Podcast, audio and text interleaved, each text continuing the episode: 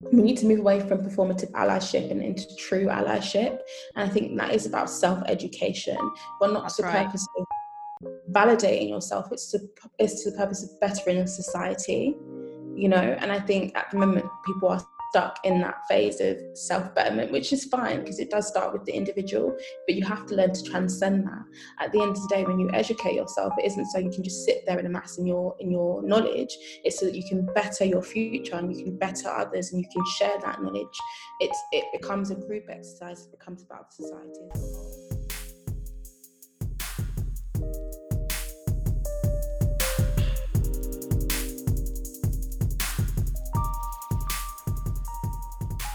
Hello, everyone.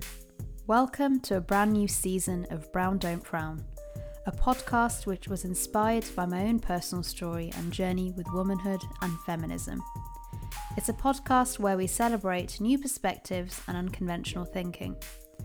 Brown Don't Frown seeks to build a more inclusive discourse which breaks down the prejudice and assumptions about different passions, opinions, and cultures and shines a light on the stories of underrepresented women who do not fit the typical criteria or ideals of mainstream feminism. I am your host, Tanya Hardcastle. Stay tuned for what we hope to be an informative, engaging, and thought provoking season 3. We have some incredible guests lined up, including other podcasters changemakers in the fields of climate change, artificial intelligence, technology, environmental campaigns, South Asian mental health awareness, and bereavement, as well as personal stories in the wake of Black Lives Matter. If you have thoughts or comments or would like to get in touch and contribute to the podcast in any way, please do feel free to get in touch at browndon'tfrownpod at gmail.com. Thank you very much for listening. Take care and stay safe.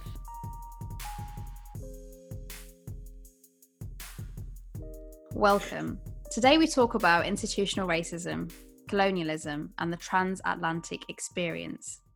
I'm delighted to introduce you all to Angie Crystal, a writer. Welcome, Angie.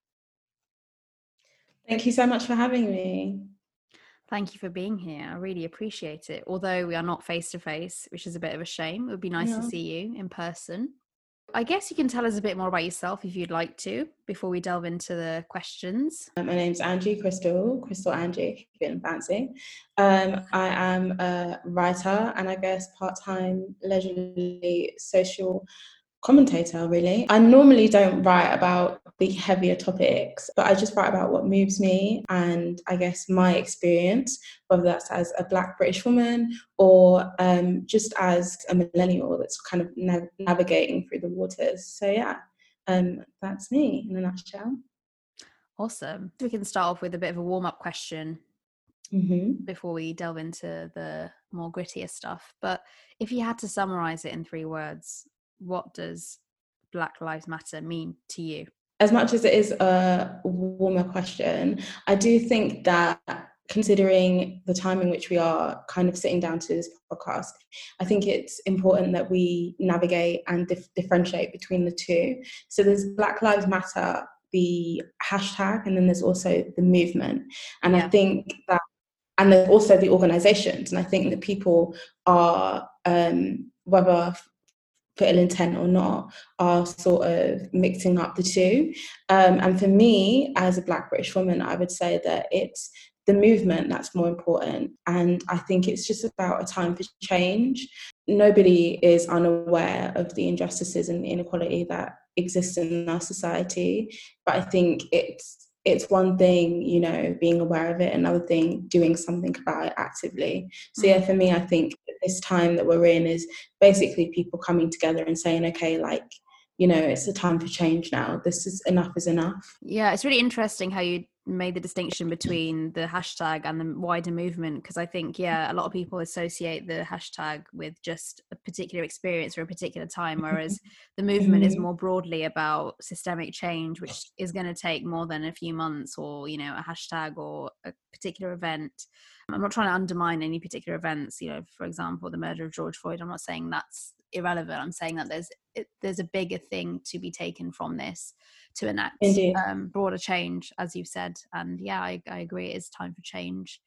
And I think that what happens is is that people tend to put such a focus on one particular incident, and so then what I guess naysayers or people who oppose, or as they've actually been named, anti, you know, people who are against anti-racism, which mm. would be what an anti anti-racism. These people have decided to pick apart, you know, the murder of George, Floyd and they found loopholes in it or what they considered to be loopholes they've you know found ways to pick it apart found ways to um, attack his humanity you know mm. and i think that's what tends to happen when a human or one sole event is at the focal point of a movement mm. um, and i think people need to do is they need to use their deductive reasoning, which they are capable of, and they need to understand that this was just a catalyst. It was the boiling point for people who are in America and people who are here as well, who have seen things like this happen and occur time and time and time again. And I think, you know, it, it's it's a trigger point. It doesn't necessarily mean that it's all about George Floyd. It just means that we all had to horrifically stand by and see this man die we can tend to fall into a trap of it's all about George Floyd. No, it isn't. At the end of the day, you know, th- there was Ahmaud Arbery, there was Breonna Taylor, but there's also the injustices that happen here every day, you know? Yeah. So I think, like you said, it's the movement, and that doesn't, you know, doesn't begin and end with a protest. It's it's about action and that change. Yeah, exactly.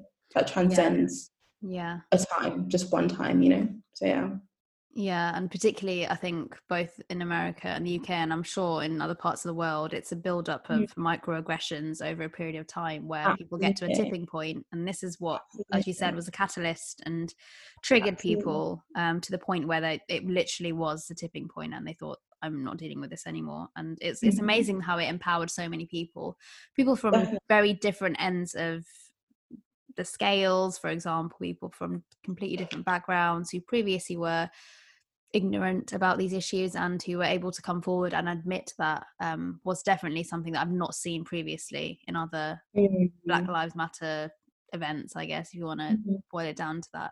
Yeah, definitely. Um, I think we have seen a uprising in allyship. Um, I guess not all allies are, you know, true allies, but at the same time, I think we are living in unprecedented times. And I think that's a, a phrase that we've coined um, mm. to do with the coronavirus and to do with COVID 19 and lockdown.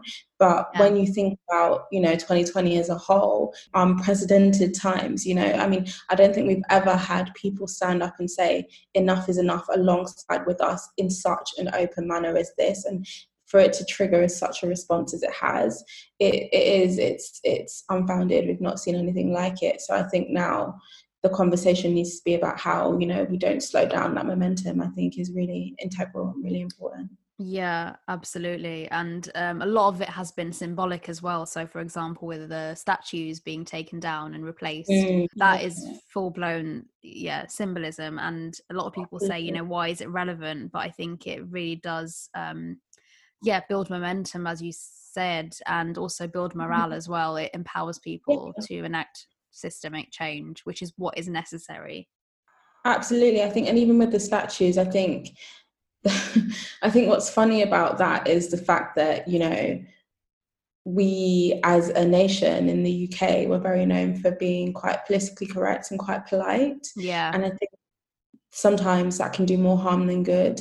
And I think, you know, when the movement first erupted, there was a lot of discourse in the media from politicians who were adamant that, you know, the UK what quote unquote was not as bad as America. Mm. And I think it was funny that they would say this, you know, not only in their private conversations, but on TV, on national TV, whilst all around the country there are monuments put up to slave owners.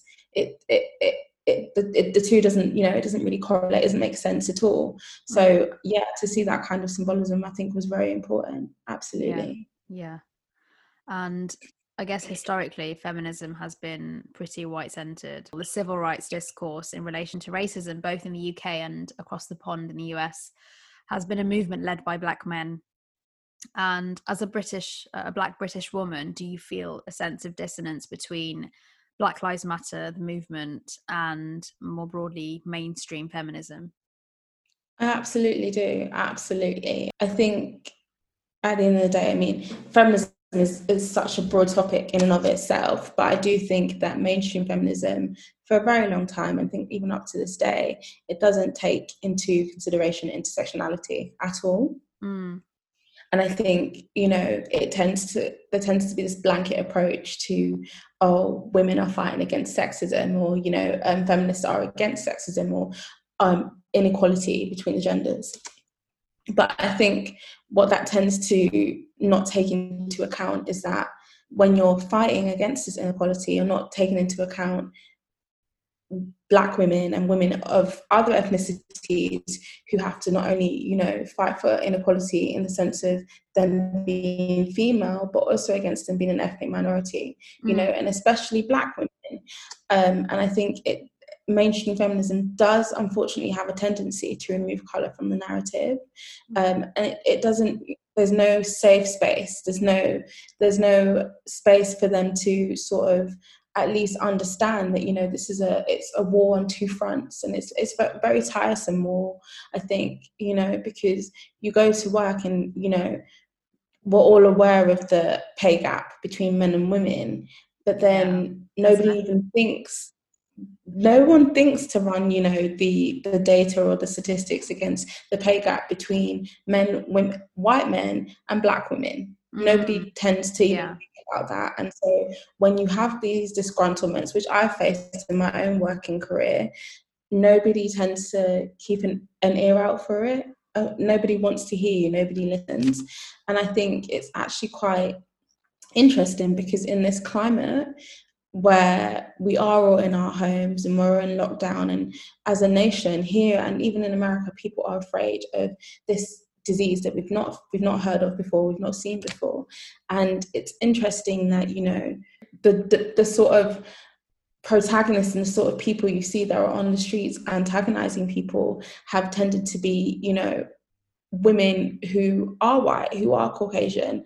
And you see that in a time where you kind of want to look to your counterparts to rise up and say, okay, yeah, absolutely, this isn't right and this is what's happening. I don't think we can, we've always been able to count on them as allies at all.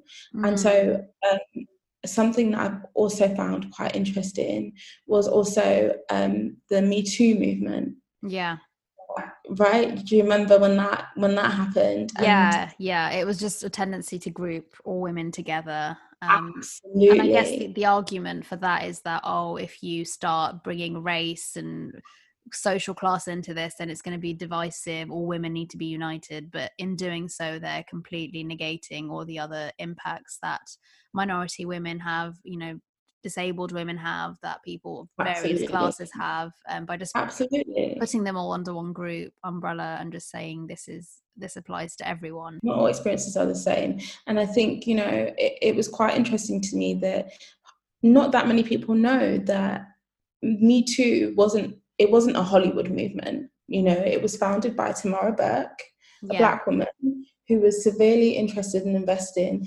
invested in bringing light and shedding light to the fact that underage women or women of all ages were actually being, you know, sexually harassed um, because they were underprivileged and because they're not as protected. And the movement picked up, but then arguably you could say it was hijacked by white women in Hollywood. Yeah. And it, it no longer became about those voices, those ethnic minority voices who could not speak out for themselves and who needed someone to speak for them, it became about what was happening in Hollywood, which is absolutely fine because those stories needed to be heard. Absolutely. But so did girls, yeah. you know? So I think, and that's what that's what I go to when I think about how you know mainstream feminism it doesn't it doesn't consider intersectionality and I think it tends to run but run towards the umbrella term at the expense of these other voices. That's completely. right. Yeah. And I think much of this tendency to homogenize different groups um, comes from this I guess, need to acknowledge, I think white women need to acknowledge that they have benefited from the white male patriarchy to an extent more so than other women of ethnic minorities have and i'm mm-hmm. talking about you know white middle class women i'm not talking about working class i'm talking about the, the elite basically who have mm-hmm. benefited from the white male patriarchy um, in various ways you know we've looked at things like the suffragettes movement which was absolutely about women's right to vote but then at the expense of other groups you know who Indeed. were yeah minority women whose voices yeah. weren't really listened to and it's got to be much more than at the surface level. We've seen you know nowadays you know since the, the, tragic murder of george floyd we've seen a lot of people come forward and question themselves which is absolutely right. You should be interrogating yourself on a daily basis in terms of your own ignorances but mm-hmm. things like you know watching films with all white casts or reevaluating our homogenous friendship groups we've it's become basically a preoccupation with our own selves. We've sort of wanted to self-validate and it's become a, a basically a self-absorption exercise to me and people seem to be more concerned with protection protecting their own reputations than figuring out, out what they actually need to learn. And the most constructive thing we should really be doing collectively is just to simply listen, reflect, and learn from the experiences of Black people, particularly Black women, um, when it comes to intersectional feminism. Absolutely. I think you said it perfectly. I think you know, it, it has become an exercise in, in self validation, definitely. And it's almost like it becomes a conversation of how, how do I check my privilege? Mm-hmm. And it, like, okay, we've established it there is such a thing as white privilege. We've established that you have, in some way, shape, or form, benefited from it. But now let's shift the conversation. It's almost, it should now be okay, like, how can I put that privilege to good use? Or, you know, how can I how can I learn without burdening my my black friends or my mm. black colleagues or, you know, without making it about me? I think it has been it's become very self-centric and it needs to transcend that. Mm. I think in order mm. for it not to become a stagnant movement. It needs yeah. to we need to move away from performative allyship and into true allyship. And I think that is about self-education, but not That's to the right. purpose of validating yourself. It's to it's to the purpose of bettering society, you know. And I think at the moment people are stuck in that phase of self betterment, which is fine because it does start with the individual, but you have to learn to transcend that. At the end of the day, when you educate yourself, it isn't so you can just sit there and amass in your in your knowledge. It's so that you can better your future and you can better others and you can share that knowledge. It's it becomes a group exercise. It becomes about society as a whole. And I think that people have become quite stuck in that sense of okay wow you know this is offensive i'm, I'm going to stop saying this and then i'm going to run to the nearest social media platform and announce that i stopped doing this thing so that people can you know give me my ally cookie. But it's not it, it's not about that anymore. I think mm. when it mm. becomes about that you're still muting those voices that you're claiming to be an ally to. So who is actually helping who? And who is actually winning in this situation? Nobody. Yeah, yeah absolutely, absolutely. nobody you know?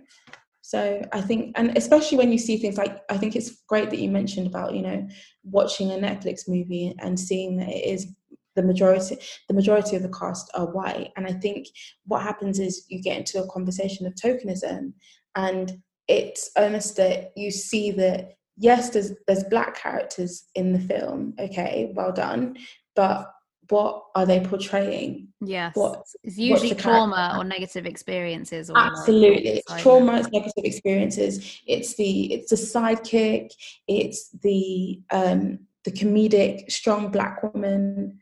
You know, it's it's it's never about a true portrayal of a black woman's experience hardly ever do you see that. And when you do you then get it becomes divisive becomes watered down. And i think it's quite interesting that you know people notice these things but then they tend to want to focus on the, the, trivial things. So for example um, removing an episode of golden girls because they were in mud masks and they said it was offensive. And it was like really? do you think we're stupid like we're not we're not so e- easily satiated by these things that this is not that doesn't make us feel better. At the end of the day, nobody is silly here. We understand that it's a mud mask. Nobody yeah. in that.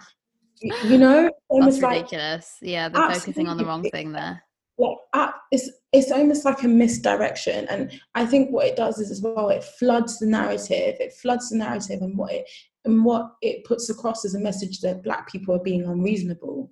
Now, I can't see any article, any speech any interview where a black person said they were offended by the episode of Golden Girl. or that they were offended by the fact that the biggest room in a house is called the master bedroom. Nobody, yeah, nobody no, cares. no, that's nobody too far. Cares. And so no. then what you do, you flood the narrative with it looking like we are being. They're, they're um, trivializing it. They're making a caricature out of it and it is it's a parody and what happens is now you flood it and it becomes about you know silly renamings of of tv programs and and parts of your bedroom when really all we're asking for is equal treatment exactly that's it and equitable treatment more importantly absolutely do you think that the uk will ever get behind its colonial past um, why or why not and secondly do you believe in reparations Whew, those are big ones. Yeah, they are. those, are those are big ones. Okay, so um, easy to answer. Do I think the UK will ever get behind its colonial past? Um, no, I don't. Um, I do not. And the reason why I say that is because I think in order to get past it and get move on from something i think you adequately have to address it and accept it mm. and i think there's been almost a whitewashing of you know the great british empire. And if you ask british people if you know they're proud that we were this huge empire and you know britain was a mighty force absolutely they are absolutely they are. But when they say things like this they forget that being an empire and being you know a colonial power means that you had to colonize somewhere. That's right.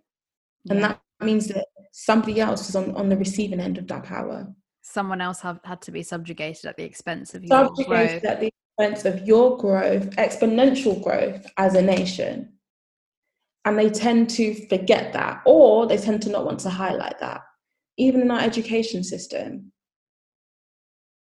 Yeah, it's not highlighted it's not focused on it's you know it, it they almost not trivialize it but they almost make it a beautiful thing when it is glorified yeah. It's absolutely glorified tanya to the point where it's like okay but you do realize that there are so many nations in this world that celebrate independence day. Right? Yeah yeah yeah yeah. And it's called a celebration, but in actuality, it's actually a very sad thing because it means that there was a country on this earth that was that was minding their business, living their life, whether they were kings, farmers, tradesmen, fishermen, whatever the case, and they were colonized by a country that was halfway across the world, and they had to fight to regain that sovereignty and we celebrate it and it becomes a, an annual celebration every year but in actual fact it's actually a very very distressing thought. And i think in order for us to move past that we have to accept that you know? I think there's yeah. a misrepresentation um, and a curation of, of history. You know i mean i'm a history i learned history at school and i also did it at a levels. And it's it's it is it's very curated. It's heavy it's heavily glorified to the point where we don't focus enough on on what happened in that colonization and what happened in the aftermath of that. Nobody yeah. speaks about that. The thing is, it, it's it's not interrogated at all. You just learn about it. Like this is what happened. This is what happened, and then move on. Like there's no detail. There's no actual ability to critique it and question why this happened. Why did why do we let it happen? What can we do about it? It's more just you know this is it there we go let's but they'd rather have us you know critique and and study and analyze you know modern world history and th- which included the weimar republic and things like this. And we applied i remember applying critical thought to the weimar republic you know what they did wrong what happened the pros- even the prosperity of germany. You know you critique yeah. all these things but we never do it about ourselves. Yeah. Never. Um, yeah, I mean, we don't have to say that it's wrong that we did that, but I think there should have been a more inclusivity and a bit more of a wider worldview of wider historic events which shaped and brought us to where we are today. Absolutely. without having to negate any of the other historical events that happened, like the Holocaust, obviously, you know, that was an insane, um, unprecedented time. As a, as a nation, I think Germany learned a lot learned they, they learned so much from that event and they're very open about it. They have an open conversation to about this it. day, yeah. it till this day they you know they accept the fact that what happened was absolutely atrocious. They accept the fact that this man should never have been brought to power. But you could never have a similar conversation here. Never. Yeah. it just it doesn't happen. To critique yeah. um, a political figure like winston churchill created such an uproar but nobody said he was a horrible person. They just said that he did certain things that were absolutely despicable to humanity. That's what they said. But there isn't that, there isn't an open conversation here. That doesn't tend to happen here. Mm. And I think as a nation, in order for us to move past this, there has to be a conversation about the roots of our wealth. There has to be a conversation about, you know, this former glory and not all of it being that glorious. We have mm. to have transparency in order for us to learn and grow. And I think, you know, at the end of the day, the footprints of the the British Empire are still very present till this day. It just it, it needs to be spoken about. I mean, the fact that we all not not too long ago found out that as a nation we were paying off slave owners the great slave owners debt is, right, is yeah. That, you know we really should learn about in school. It, I think up is, until yeah, up until 2015, I think we were up until 2015. um, yeah, and and you think about that as descendants of slaves. Imagine you're still paying off your freedom, but you refuse to correctly compensate the Windrush generation. It, mm. it, there's a disproportion there and i think you know these things need to be addressed and needs to be an open conversation in order for us to move forward and yeah. that's just that yeah, and conversations about reparations have now been uh, once again brought to the fore. I know they were previously a few years back, but now it's become ever more prevalent. People are talking about mm-hmm. it and saying, you know, should we do it? Should we not? Um, but of course, there are, as as we'd imagine, logistical challenges around it. You know, those who mm-hmm. directly inflicted slavery are now dead, tracing mm-hmm. those lineages wouldn't necessarily make sense would effectively be passing the buck on to someone who didn't commit slavery. And who would actually benefit from rep- these reparations? There are also questions around whether it undermines you know black people's collective empowerment and agency by reducing them to victims of something that happened in the past. And i'm not saying that the history of slavery needs to be forgotten if anything, I'm saying that it needs to be taught. It cannot be forgotten. You know, things like decolonizing the curriculum for me personally is is fundamental to curbing ignorance and denialism that a lot of people tend to gravitate towards when conversations around slavery are brought to the fore. Mm. And like you say, you know, it's closer to um, achieving or recognizing it. So it's about acceptance, but reparations, you know, again some people would bring the counter argument and say it indicts black people into a dark past um, but again it's not something that can be forgotten. Um, it needs to be embedded within the curriculum so that this level of ignorance that we're seeing the polarization between various beliefs um, and the extremism that has uh, come about as a as a consequence of it needs to be essentially rewired so that we don't have these sorts of extremist ideologies and views around what's wrong and what's right and come mm. to a mm. more balanced judgment and and you know without having an understanding and education around slavery and the impact and the result of it which has led us to where we are today as a consequence of capitalism basically then there's no point really in in doing anything and i think the curriculum definitely needs to be decolonized and i think there needs to be a, a wider uproar at, at, an institutional level policymakers level through government backed schemes to change the curriculum because at the moment there's a lot of mm. campaigning around it but it seems to be very grassroots and i think it needs to take it needs to gain wider traction and, and i hope that it people does. yeah take it forward yeah it does i think for me one of my biggest um my, one of my biggest qualms is the decolonization of the curriculum i think that's something that again, being a Black British woman, having to sit in those classes and it be saturated with stories of people who do not look like me, who aren't from the same place as me. I think it further perpetuates the stereotype that all Africa was good for, because I am Nigerian by heritage, that all Africa was good for was, you know, huts and and killing lions with spears. And I think if you don't know your history yourself mm. and if you don't do groundwork yourself, it meant that you you know would even you'd internalize that. And i think that then gives way to a sort of self-hate. And i think that's a big a even wider issue you know? And i think for me i was lucky enough that i am quite i'm very proud of my culture and i'm very embedded in my culture.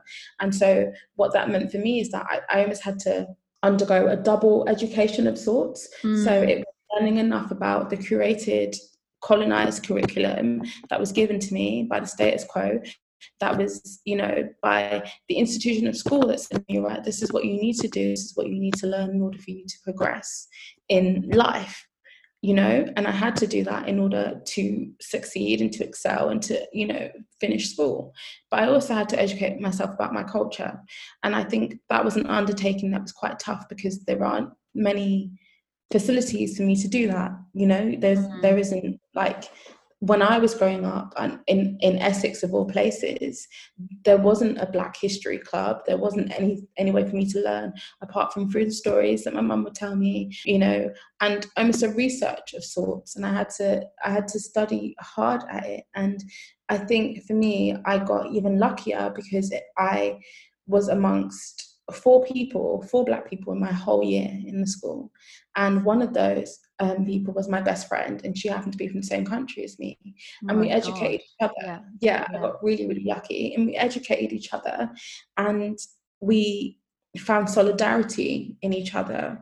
But something that always occurs to me is that there's many kids that don't have that. There's many kids who mm were the lone black person in their whole year and it was almost like you had to assimilate in order to progress in order to just get by and i think for me i will never forget being in my history lesson about slavery and my history teacher turned to myself my best friend and another black girl who was in the room and said don't upset now it happened ages ago Really? And I remember that happening. I remember that happening so clearly. I could even tell you his name, but I'm not going to.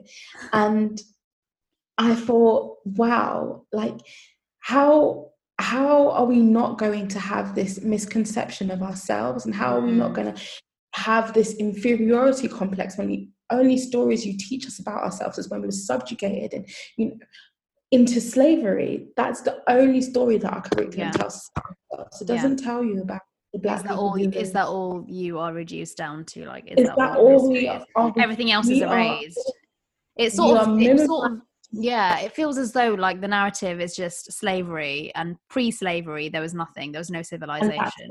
they don't even teach us about windrush in school. No yeah that was that was new. They don't teach you about the black people that fought in world war one or world war two. They don't t- they don't tell you about any of these things. Nothing mm. tells you. There is no depictions of black people in our curriculum aside from as slaves, and that is it. Yeah. And so for me, I think in order for you to progress, I think education needs to be the, the core focus. It just it really does need to be yeah, that. It, absolutely. And in regards to reparations, I do feel like I think it is important indeed. And I think it's something that should gain more traction. However, I think it would have to be have to be certain gatekeepers. I mm. think because I don't agree with the argument that it happened so long ago because as we've already mentioned, I think, you know, slavery did happen so long ago, but it was the it was the descendants of these slave, slave owners that had been profiting from slavery and the ending of slavery for years and years and years. And in the same regard, I think, you know, it does need to be the same way that the descendants will be gaining from mm. this horrific experience yes, it will be complicated because I think there's an issue of lineage. There's an issue of the time frame there's the issue of how it be paid out. There's an issue of there's i mean there's various issues. However i do believe that it is it's a conversation that needs to be had. I think it's a conversation that needs to be put in place with the right gatekeepers.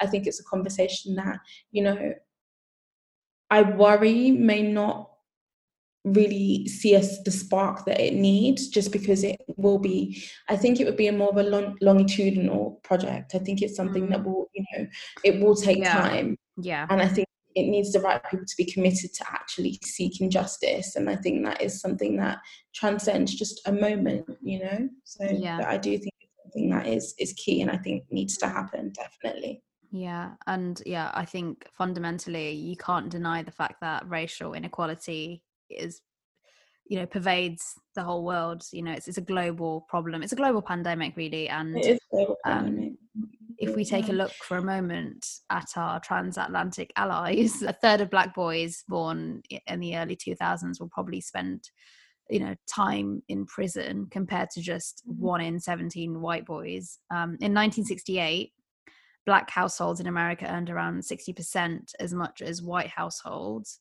what do you think the figure is now? To be honest, I wouldn't I wouldn't I wouldn't I wouldn't assume that it's changed. That's right. Yeah, it's it's exactly the same. Um and yeah you've spoken about reparations and how it could you know benefit and and bring justice to people who you know intergenerationally have been at a disadvantage as a consequence mm-hmm. of their mm-hmm. ancestors having been slaves. There's no way people can deny that. That is literally a fact, an objective fact. Um, but when we think about the, the logistical issues surrounding reparations, I think personally, I think what is really important is to eradicate economic inequality. I think that's the core of the problem here. Mm-hmm. You know, I've given you statistics like people, you know, black households earning less than white households. We've got the issue of what else have we got the issue of? We've got housing segregation, which which has existed in America for decades. Things like integrated housing needs to be implemented. You know, mm-hmm. Child government backed trust funds for, for kids, things like that could really change that dynamic that puts black people at a disadvantage from Absolutely. their white counterparts. So I Absolutely. think there needs to be a wider conversation around economic inequality. And I don't know, mm-hmm. I genuinely don't know whether reparations is the answer, but I do think that it needs to be economic change. There needs to be, I think, I think it needs to be a focus on, you know, the the root of this economic inequality. And I think once you start to shed a light on that, then it does give way to the greater conversation of systematic and institutional racism in this country. Mm. And I think that then, you know, helps people and magnifies the issue of the fact that, you know, even simple things. So I think once everything happened, um, in America with George Floyd. I think the narrative or the go to narrative for people here was that it wasn't as bad. Mm. However, Black communities are historically over policed. Yes. By by the police. It, it's something that is well known. It's something that I think I don't think I know not one black person, not one black boy or man that has not been stopped by the police or asked a few questions by the police or been suspected of wrongdoing by the police. Mm. And I hmm. also think even if even before we get to the point of over policing, let's talk about institutional racism in schools. You know how black black boys are less likely to be given a chance to you know amend their wrongdoing. So mm. the the rapidity in which they are excluded from school permanently before they can make amends is much higher than their white counterparts. And I think when you give way to this self fulfilling prophecy, you have to understand that it isn't just that all black boys are bad or black kids don't perform as well in school. It is that they are not given the chance to. That's so I think yeah. that, you know, you have to give way to these conversations and you have to shed light on these conversations if you actually do want to see true change. And I think like, exactly like you said, reparations is a part of the conversation, but we need to talk about economic inequality we need to talk about institutional racism as it pertains to schools, you know, um, to the police, and even to me- the medical practice. But that's a conversation for another day. yeah, there is a conversation, a wider conversation as well around you know people think that those who don't agree with us are by default against us mm-hmm. i do mm-hmm. think that narrative needs to change because i think it could be a barrier to overcoming racial inequality there's a tendency nowadays especially in the last few years i think social media is probably the reason for this but there's a it seems as though everything that we look at all of our viewpoints our opinions are centered around or seen through the lens of ideology and identity politics and for want mm. of a better term it seems like a bit of a culture war and yeah you're absolutely right i think the focus needs to be on economic inequality um, how black people and you know many other minorities are significantly disproportionately impacted by economic inequality compared to their white counterparts mm. and we need to build on economic policies which provide opportunity for those black kids in school you know mm-hmm. you don't get the the advantages that other you know their white counterparts do i don't know i don't know whether you also would agree with me in thinking that the ideology around this separation identity politics might distract from that particular objective of eradicating economic inequality at, at a racial level um I think everything in moderation. I think mm. identity, I think identity politics are necessary insofar as for so long people have been perpetuating the narrative that it doesn't matter that we're all the same. Right. And I yeah. in in stipulating that we are not the same and because we are not the same and because you are different from my, that than i am you have more privilege than I do and you've made more headway and it isn't just down to my capability that I'm in the position that I am in and mm. you're, you're position that you're in. So I think to a certain extent you have to you have to engage in identity politics in order to actually stipulate the fact that there is an issue here that there's there's almost you know an unfair disadvantage in in some capacity. And I think that needs to be illuminated. Mm. um, I do think when we get into the, you know, you get into the judges and it does get quite political and it get there's a back and forth. That yes, it is more counterproductive, mm. but um, to a certain extent, I do think it's important. Yeah. Um, however, having said that, it does get to a point where we have to say, okay, fine, we've illuminated an issue. How do we move forward? Mm. Um, yeah, I do think that at the end of the day, I think everything in moderation. Um, at the I mean, so as a Black British woman, I have more privileges than I guess a friend pointed out to me that you know it, there needs to be more illumination on on on you know Black trans lives mattering just as much as exactly. you know um, my life mattering or a black man's life mattering that you know that the violence and the intimidation and the crime level a hate crime level that is committed against you know black trans um, members of the trans community and the lgbtq community is is insane but it's not something that's spoken about enough. And i think that's why we have to engage in identity politics sometimes where yeah, we have because the homogenization can mask other people's other people's experiences absolutely. Yeah, so yeah. i think it's important. I think you can't really have a conversation about inequality until you know who it's in equal to and i think mm, that's important. That's right yeah yeah. So yeah i do think to a certain extent it is quite important to have those conversations. Yeah absolutely i definitely think it's very important to talk about various identities um, and ideologies as well just to highlight the significant disadvantage um, a lot of people do suffer from as a consequence of not being within the majority like that is what i mm-hmm. guess is at the core of identity politics trying to mm-hmm bring to light some of these experiences of people who you know previously would have been overshadowed by the majority so yeah it's it's it's about you know yeah fundamentally it's about democracy it's about um yeah representing the population yeah. as a whole to the best way that we can um, but also exactly. yeah but also appreciating that it, it shouldn't be a, a rhetoric which divide divides people with different opinions. Um, I think, yeah, I think stimulating debate needs to be critical, and we need to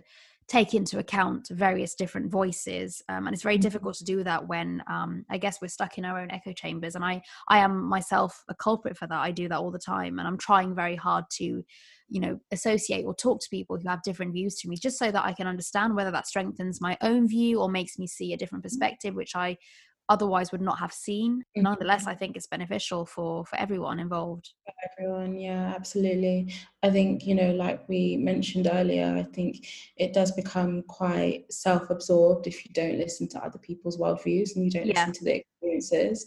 At the end of the day, yes, you know, this is why people end up in the narrative of, but all lives matter and you know it's it's it's that it's that conversation of yes, but in order for my life to matter, and for well, sorry, in order for Black life, in order for all lives to matter, my life must matter. And at the moment, it's my life that's you know at in in danger per se. And i think you know it's it's important that we have these conversations. I mean like they say iron sharpens iron. So it, it's okay if you you feel very strongly about your view but you have to be open to listen to another person's view. Take it in. And i think it will either you know, do it will do one of two things. It will either strengthen your own resolve or it will make it will illuminate and educate you. And there's nothing wrong with either of those things. So I think you know it, it is better that we engage in this debate, we engage in these in these conversations, as difficult as they might be, in order for us to really progress in our worldviews, in the way that we treat each other, and and, and living in a society that is supposed to be a democracy. So yeah. Yeah, absolutely. I definitely agree in the sense that yeah, we need to be open to various perspectives but also respect that you know not everyone's views are going to align with our own and Indeed. You, you, don't need to try and persuade someone to agree with you mm. they might they might just not want to agree with you and that's absolutely fine you settle on that and say yeah I, I, respect your view but i don't agree with you and vice versa i guess that's mm. that's that's the best way to have a fruitful conversation without you know attacking someone per mm. you know taking personal attacks out on them or calling them names or which is what we're seeing a lot of the time um, with mm. online debates as well, which definitely Indeed. needs to change. Indeed, which is um, why I've removed myself from a lot of it, to be honest with you, because it does get it's tiresome. It's it's a tiresome discourse if we're not really listening to one another. So yeah, absolutely. And part of why Brown Don't Frown started was so that stories of underrepresented women could be told openly without fear of judgment. I know that you do have a story to tell, a story which, when I first read about on your blog, really stayed with me for a long time. And I thought about it a lot. And if you feel comfortable sharing it with Brown Don't Frown's listeners today, the floor is all yours. Take your time in your own words. Um, and yeah, tell us uh, the story about your dad in America.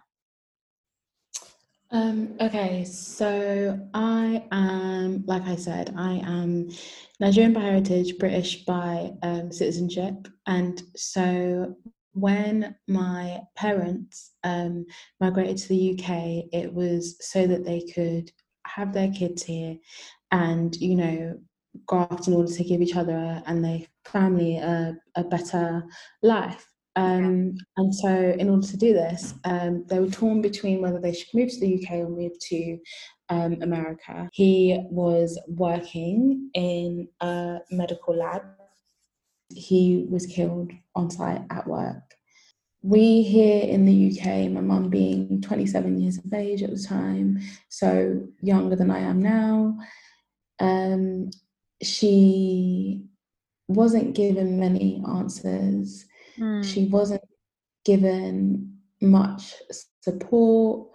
She wasn't given much comfort or she didn't see anything that mirrored her outrage and her grief anywhere mm.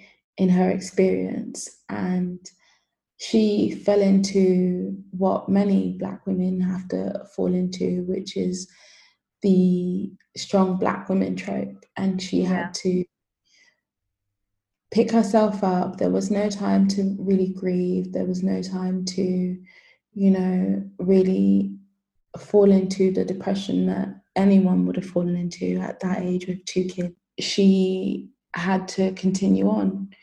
And i think it was hard because as a family you do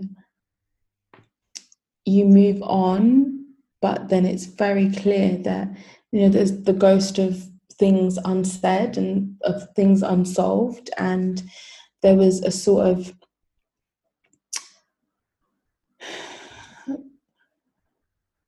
there was a sort of confusion as to why nobody else seemed to care. And that was it. It was it was like he was here today gone tomorrow and and that was that was it and i think you know you never want to minimize anybody else's experience but mm. as i've grown and i've seen situations where crimes are committed against people who do not look like myself the media is way more invested there's much more of an outcry there's you know answers are, are looked for or searched for and and justice to some extent needs to be served mm. um, but my family didn't really have that you know and so till this day i'm surrounded by questions i'm surrounded by you know um, a sense of displacement i would yeah. definitely a big sense of displacement because it meant that not only did my story not matter, but it was almost like society said that his life didn't really matter. It was it happened. Sorry for your loss, and then we just keep moving. Mm. Um, and I think all too often that is the story that we hear, and it's something that really um, it's something that really triggered me about the latest slayings that we saw across the transatlantic in that how many more times are we going to tell somebody whether it's at the hands of the police or otherwise that black bodies and black lives aren't as impactful mm. as white ones how often are we going to yeah. brush it aside and mislabel it black on black crime or a, a, a, phrase that isn't coined for any other demographic might i add or you know street violence or gun violence is something that is part and parcel of our community when it isn't my father was an up he was an upstanding man a hardworking man a loving man he was somebody who cared about his family deeply a, Christian man, but I shouldn't have to list off all these. I shouldn't have to give you this list to to convince you that he mattered. Prove his worth. Yeah. Prove his worth. I should not have to yeah. do that. He was a human. He was a father, and he mattered, and and that's that. But more often than not, you know, you see, you hear these stories, and you see these stories of of of families black families who go through such heartache and it's in the news for barely a day and it, it's out of the news cycle nobody cares any longer i mean Belly Mujinga, when that happened, that broke my heart because yeah, all through lockdown we heard of people spitting at police and and getting time, even though the police they didn't contract any illness, they didn't die, but they were given time for harassing police officers. Yet nobody has received any sort of sanction for what happened to that, that lady or her family, or the fact that she has an 11 year old daughter at home who now doesn't have her mother. And I think for me, this period in time became very triggering because you sit and you think, how much longer are we going to have to convince you of our humanity yeah how much longer are we going to have to you know to protest and to uproar and and cry so that you can see us with the same value and the same worth that you apply to our white counterparts. And i think that's the conversation that's the part of the conversation that really hit me the most is that it's been almost 30 years almost not quite 30 years but almost 30 years since this tragedy befell my family. And i think it's unfortunate to say that we're still treated with the same reckless morality that he was given in the sense that it was it, it nobody seemed to nobody really seemed to care. Nobody really seemed to want the same answers. Nobody really seemed to want that need for justice. And i, I think that at a certain point we we have to do better we have to do better. We can't we can't turn a blind eye. We can't say, oh, that's sad and continue to eat our dinner.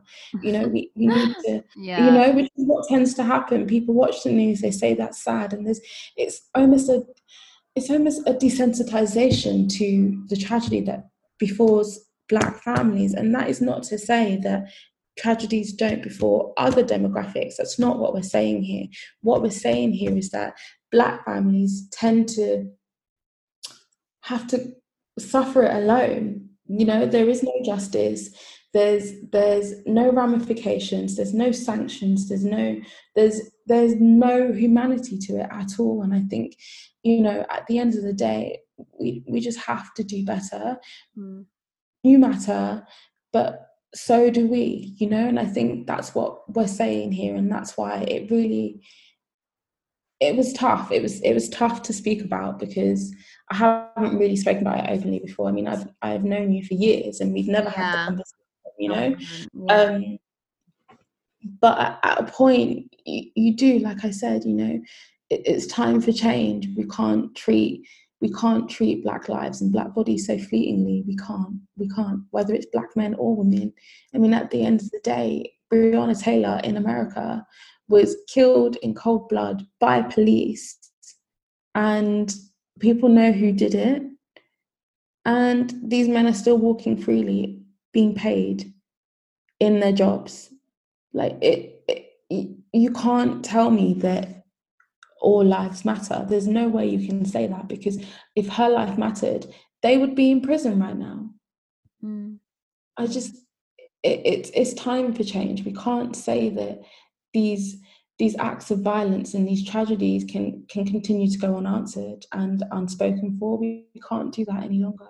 And yeah, yeah, absolutely. And grief is something that you know really defines us as human beings. You know, without grief, really. would we even mm-hmm. be human beings? And mm-hmm. the fact that the underlying reasoning I'm assuming behind why your dad's you know trial or um, retribution or i guess uh, for want of a better term justice for mm-hmm. his killing wasn't brought to the fore is because clearly there's this you know implied understanding that people or grief you know the, the extent of someone's grief and suffering and and giving the magnitude and the time for it is dependent on your race and that is mm. an absolute tragedy um, mm-hmm. to our humanity that people can compartment compartmentalize grief depending mm-hmm. on whether or not you are black or white whether you're you know rich or poor but sadly that is how people you know humans behave there seems to be this obsession with you know i guess kicking people when they're down and that's just so horrible when you actually put it into words and reflect on it because you know everyone is a human being at the end of the day as Absolutely. cliche as that sounds and everyone grieves you know grief isn't you know based on a hierarchy or a spectrum or this person's grieving more this person needs more sympathy or this person's grieving less you know grief is very personal and everyone grieves to you know in different stages and the fact that people can be undermined in that way over a death someone's actually died um mm-hmm. you know it really just makes you i guess it just it makes me shiver really. I don't, I don't really know how these things can happen and i'm so sorry that you never got your closure um that you that you so deserve about what happened to your dad. It must be so heart-wrenching having to go through that on a daily basis and being reminded of it um, especially yeah. when things like this happen. Yeah definitely. I think um like I said, I mean, I've been writing for myself, for other publications for a, a number of years, but I think I've always felt this weight. you know, it, it does, it follows you. And something that I've learned, you know, in my own experience and also in the experience of some of my closest friends is that, you know, time doesn't actually heal all wounds. Mm. It really doesn't I think that's a common misconception. Mm. I think you mm. just learn to live with it, and sometimes you learn to just ignore it um, mm. um, and numb yourself to its effects. Yeah. And um, when you know this murder of George Floyd happened, it, it did it triggered something in me, and I found it quite cathartic to to write about it, cathartic mm. to write about it because it felt like, you know, how can we possibly justify the fact that this happened, that people are able to watch this? And it's not until there's this mass sort of gathering and this massive this massive uproar that people actually sought justice it, how, how can we justify that and for me I, I sat there and i thought about how you know you carry this weight on your shoulder for a number of years because me, I, I don't I don't remember much. And so it's almost it's it's it's a grief on two fronts. It's on one front that you know this horrific horrific thing happened, but also that it's the grief of what I could have had. Yeah, you know, and never having the answer. Absolutely, and you know, you always say, "Oh, well, you know, there's not many black dads in black households but there's also there's a reason for that you know? It's not always that you know an up it, it again it, it's a loop it's a cycle you know? It's because they are police it's the self-fulfilling prophecies it's all of these things that you know cultivate this narrative and i think you need to understand that you know at the end of the day you you think about the narrative that you see, for example, if I turn on a Netflix movie and it's the the father daughter dynamic that you, you don't have, and you think about why, and then you carry that with you throughout different stages in life. So I did. I found it a release to talk about it and to write about it. And it, he wasn't the focal point at all because, again, there are other stories that need to be heard. But mm. it was just that you know that you need people as a whole, we need to remember that when tragedy like this strikes, there's a family that's left behind that has to pick up the pieces, and they matter too, you know.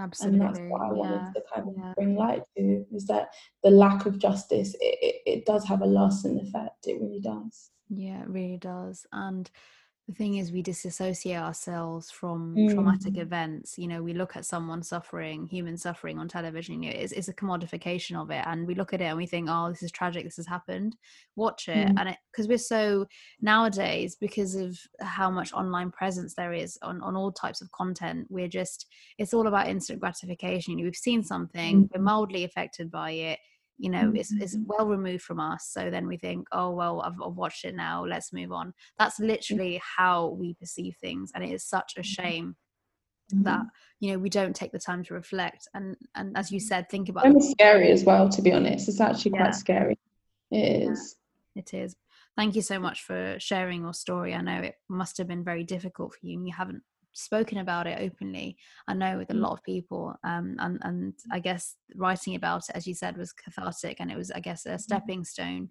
to you um, talking about it more openly and i hope it has been a bit of a i guess release for you to talk about it to someone else yeah definitely um, i think i mean thank you for providing this safe space for me to do so um, but yeah it has it's been a release and i think you know sometimes it's an uncomfortable conversation it's an uncomfortable topic but being able to feel that you know you can speak about it and that you know your voice can be heard mm. i think yeah it does it it, it it relieves the burden even if it's just slightly because at the end of the day the situation is still the situation but to be told that your story matters and to feel you know that validation in in your grief whether it is from you know a year ago six months ago five years ago or almost 30 years ago i think is always you know quite healthy and and really pleasant to hear. So yeah. Yeah. And thank you for doing that and for your time. Um well i guess that brings our podcast session to an end for today. Um thank you very much Crystal, for coming on. I really um, appreciate it. And I, I hope that the listeners are able to, I guess, reflect. I think the purpose of this entire episode was really just to reflect and think um, more widely and think externally, um, putting ourselves in the shoes of other people. Um, is something that I, I'll be doing. I think that's a big take home for me from this podcast, and it has been um, very insightful and very informative on many different levels. I think I'm still taking it in, and I think that I probably will do for for some time um, because we've discussed a lot, and it's all been super helpful and I guess uplifting in a sense. you know when you tell your story however sad it may be it may empower someone else to feel strengthened at your courage or at your ability to to maintain your strength through your family and through yourself as well so thank you very much Thank you so much for having me. Um, I'm I'm glad that you know we are having these conversations and to be on a platform that is, you know, centered around you know the voices of Black and Brown people, Black and Brown women, um, in particular, is is so important because there aren't enough of those spaces in the mainstream in, in mainstream society as a whole. Mm. So to be able to come on here and have these conversations and to you know shed light on my experience per se, I think you know it it is it, it's it's a it's a great opportunity and I, I, just hope that we can continue to have these conversations and continue to shed light on you know the state of our society in the UK mm. um, as much as yeah we are a progressive country I think there's a lot more work that needs to be done and a lot of that is stemmed in realization of the work that needs to be done as opposed to you know what the misconceptions are. So yeah thank you so much for having me. Absolutely. Thank you uh, until next time, bye.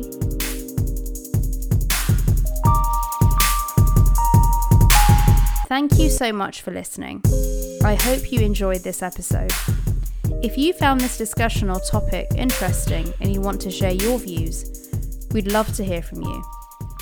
I'm so grateful to those of you who have taken the time to leave me comments, reviews, and messages about your thoughts on the podcast. It's really helped inform my direction for this season.